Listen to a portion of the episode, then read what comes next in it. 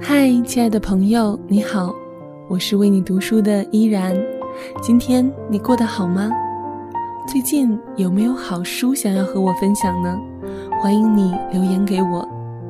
今天我们将继续阅读《上帝的火柴二》，用安徒生童话点亮心灯。作者齐宏伟老师。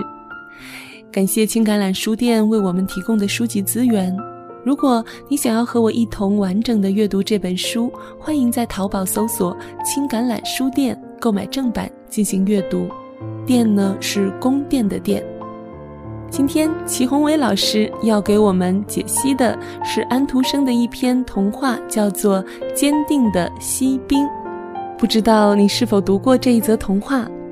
坚定的锡兵是一个非常精彩的历险故事。小锡兵离开了原来的房间，到了很多地方，最后竟然又回到了原房间。同时呢，这又是一个动人的爱情故事。两个相爱的人在意想不到的地方，以意想不到的方式结合了。当然，看完这一篇童话，有的人很高兴，也有的人很悲伤。在收听赏析之前，希望你先找到这篇童话进行阅读，然后再来听我们的赏析。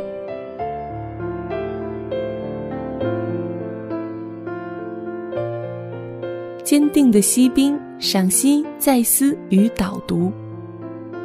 安徒生很仰慕德国著名诗人海涅，到德国旅游时，他特意去拜访海涅。海涅对他一见如故，热情接待他以后，高兴地对妻子说：“我给你介绍一下，他就是《坚定的锡兵》的作者。”这个故事可见这篇童话流传之久。这篇感人肺腑又略带伤感的童话，于1838年10月首次在哥本哈根发表。安徒生以这篇童话的故事情节和爱情观，向圣经中的约拿书和雅歌致敬。在约拿书中，先知约拿被一条大鱼吞吃，三天三夜后又被吐回原来出发的地方。这和坚定的锡兵情节构思大体相仿。更重要的是，安徒生热烈赞赏雅歌中的爱情观。耶路撒冷的众女子啊，我指着羚羊或田野的母鹿嘱咐你们：不要惊动，不要叫醒我所亲爱的，等他自己情愿。从某种程度上说，爱情不是追来的，而是领受的。这是因为雅歌的作者所罗门从根本上认定，爱情是神作之合，是神缘人分，是两情相愿。是蓦然回首，是等你愿意。于是，这个特别悲伤的故事，其实就有了一个如此美好的结局。舞女最终读懂了锡兵含情脉脉的凝望，竟纵身扑入火中，跟随锡兵一起在火中融化。结果，锡兵被融化，变成了一颗锡心；舞女也留下了一颗金箔鸡心。心心相印，哪怕零落成泥碾作尘，只有香如故。这是我看到的最美的爱情故事之一。在几乎含着热泪的微笑中，安徒生把一个童话故事升华成了最可歌可泣的爱情戏剧。在德伯家的《苔丝》这本书中。英国作家哈代早就感叹说：“呼唤的与被呼唤的很少能相互回应。”但在这篇童话中，安徒生带着最美的祈愿，安排两颗心克服重重障碍，终于结合在一起。这就像张爱玲《爱》中所写的那样：“于千万人之中遇见你所要遇见的。”于千万年之中，时间的无涯荒野里，没有早一步也没有晚一步刚巧赶上了。那也没有别的话可说唯有轻轻的问一声哦你也在这里吗？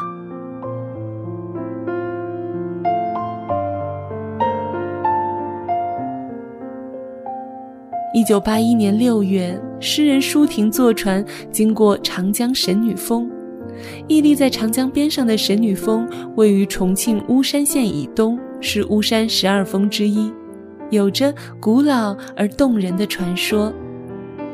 所谓神女，有一种说法是炎帝之女，另一种说法是王母之女，本名瑶姬，未嫁而死，葬于巫山之阳，精魂化为灵芝。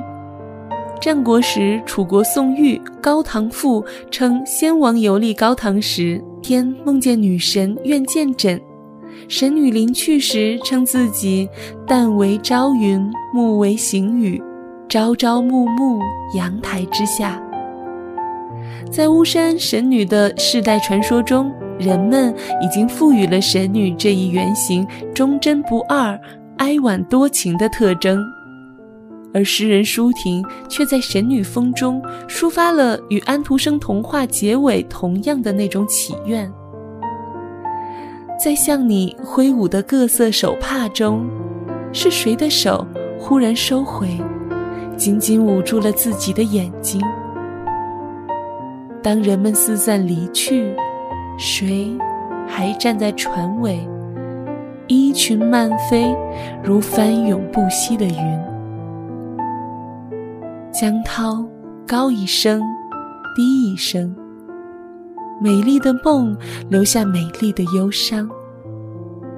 人间天上，代代相传。但是，心真能变成石头吗？为眺望远天的踏鹤，错过无数次春江月明。沿着江岸，金光菊。和女贞子的洪流，正煽动新的背叛。与其在悬崖上展览千年，不如在爱人肩头痛哭一晚。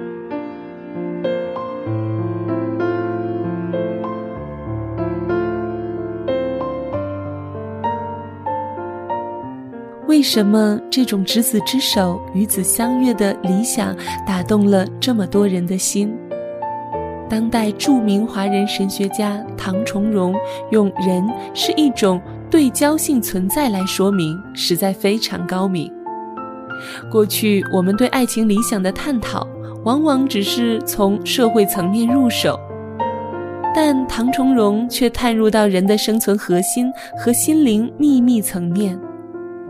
不管在安徒生还是唐崇荣来看，造物主在创造男人和女人时，就已经把男女相爱相悦、成为一体的欲望和追求放在了人的心里面。这也正是圣经中一个亚当要配一个夏娃的理念。这段话记载在《创世纪》的第二章中。耶和华神说：“那人独居不好，我要为他造一个配偶帮助他。”耶和华神用土所造成的野地各样走兽和空中各样飞鸟都带到那人面前，看他叫什么。那人怎样叫各样的活物，那就是他的名字。那人便给一切的牲畜和空中的飞鸟、野地走兽都起了名。只是那人没有遇见配偶帮助他。耶和华神使他沉睡，他就睡了。于是取下他的一条肋骨，又把肉合起来。耶和华神就用那人身上所取的肋骨造成一个女人，领他到那人面前。那人说：“这是我骨中的骨，肉中的肉，可以称她为女人。”因为他是从男人身上取出来的，因此人要离开父母与妻子联合，两人成为一体。当时夫妻两人赤身露体，并不羞耻。这对不少中国人来说只是神话传说，但对安徒生来讲则是信仰。所以他就安排坚定的锡兵做亚当。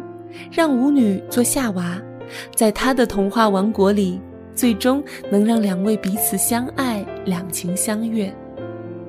一个亚当只能配一个夏娃，一个夏娃也只能配一个亚当。所以，锡兵对任何别个都不钟情，单单注目他心目中的夏娃。这也就是为什么安徒生一定要给这篇童话起名叫《坚定的锡兵》。这样的用意很深，也足以给在婚姻恋爱观上过于开放、过于随便的当代人带来很多提醒。其实，真正的爱必然意味着专一和排他，爱情王国中的呼唤和应答也必然是一对一的。单用忠贞的说法，实在无法把爱的特质和情的内涵说清道明。所以古人用缘分来说明，而圣经则用神的配合来做结。这样看来，缘分不是神秘莫测的命运，而是神缘和人份的结合。故而，爱情和神恩总是会联系在一起。这正如勃朗宁夫人在十四行诗《我是怎样的爱你》中所提及的。这首诗写得极美。英文的原文也很好，希望大家如果有时间的话，可以自己搜索阅读勃朗宁夫人的《我是怎样的爱你》。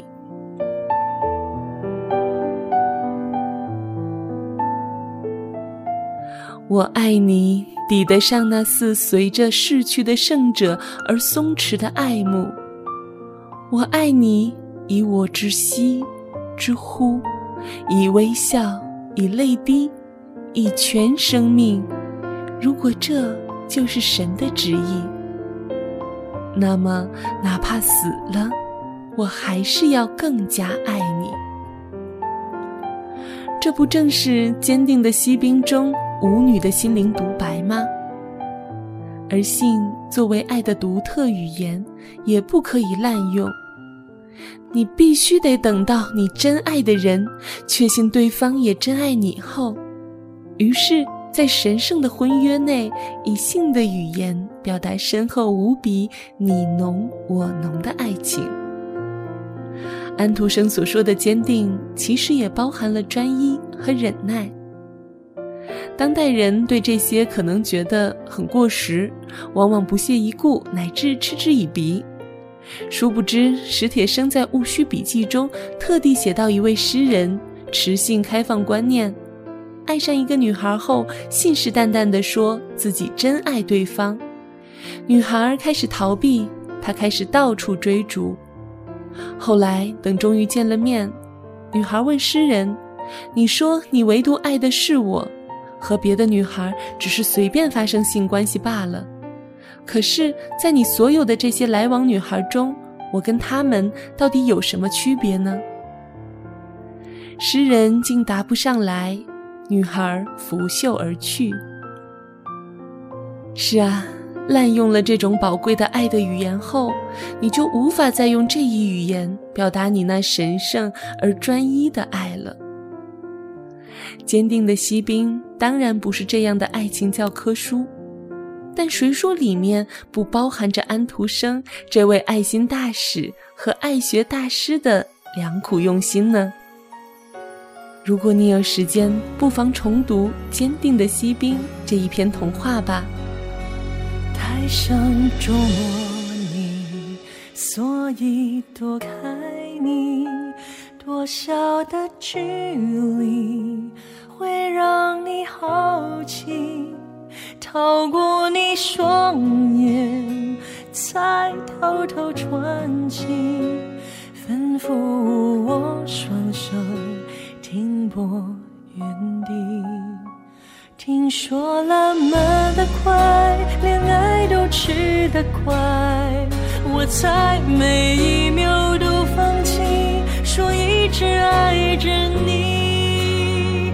我的爱汹涌像大海，而我却要忍耐，只愿一天你会醒来。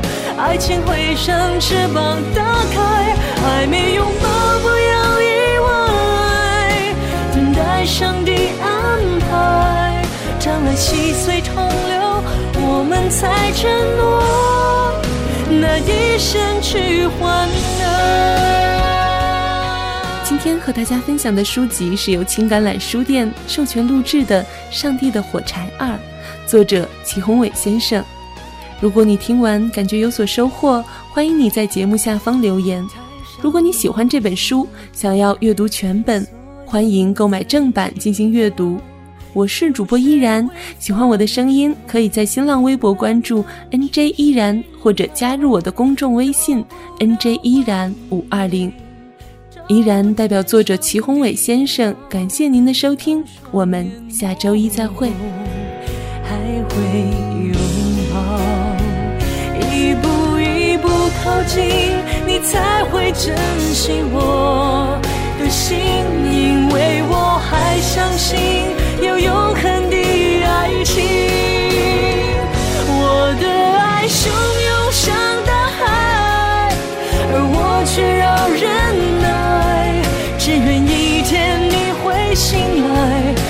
爱情会像翅膀打开，还没拥抱不要意外，等待上帝安排，将来细水长流，我们才承诺那一生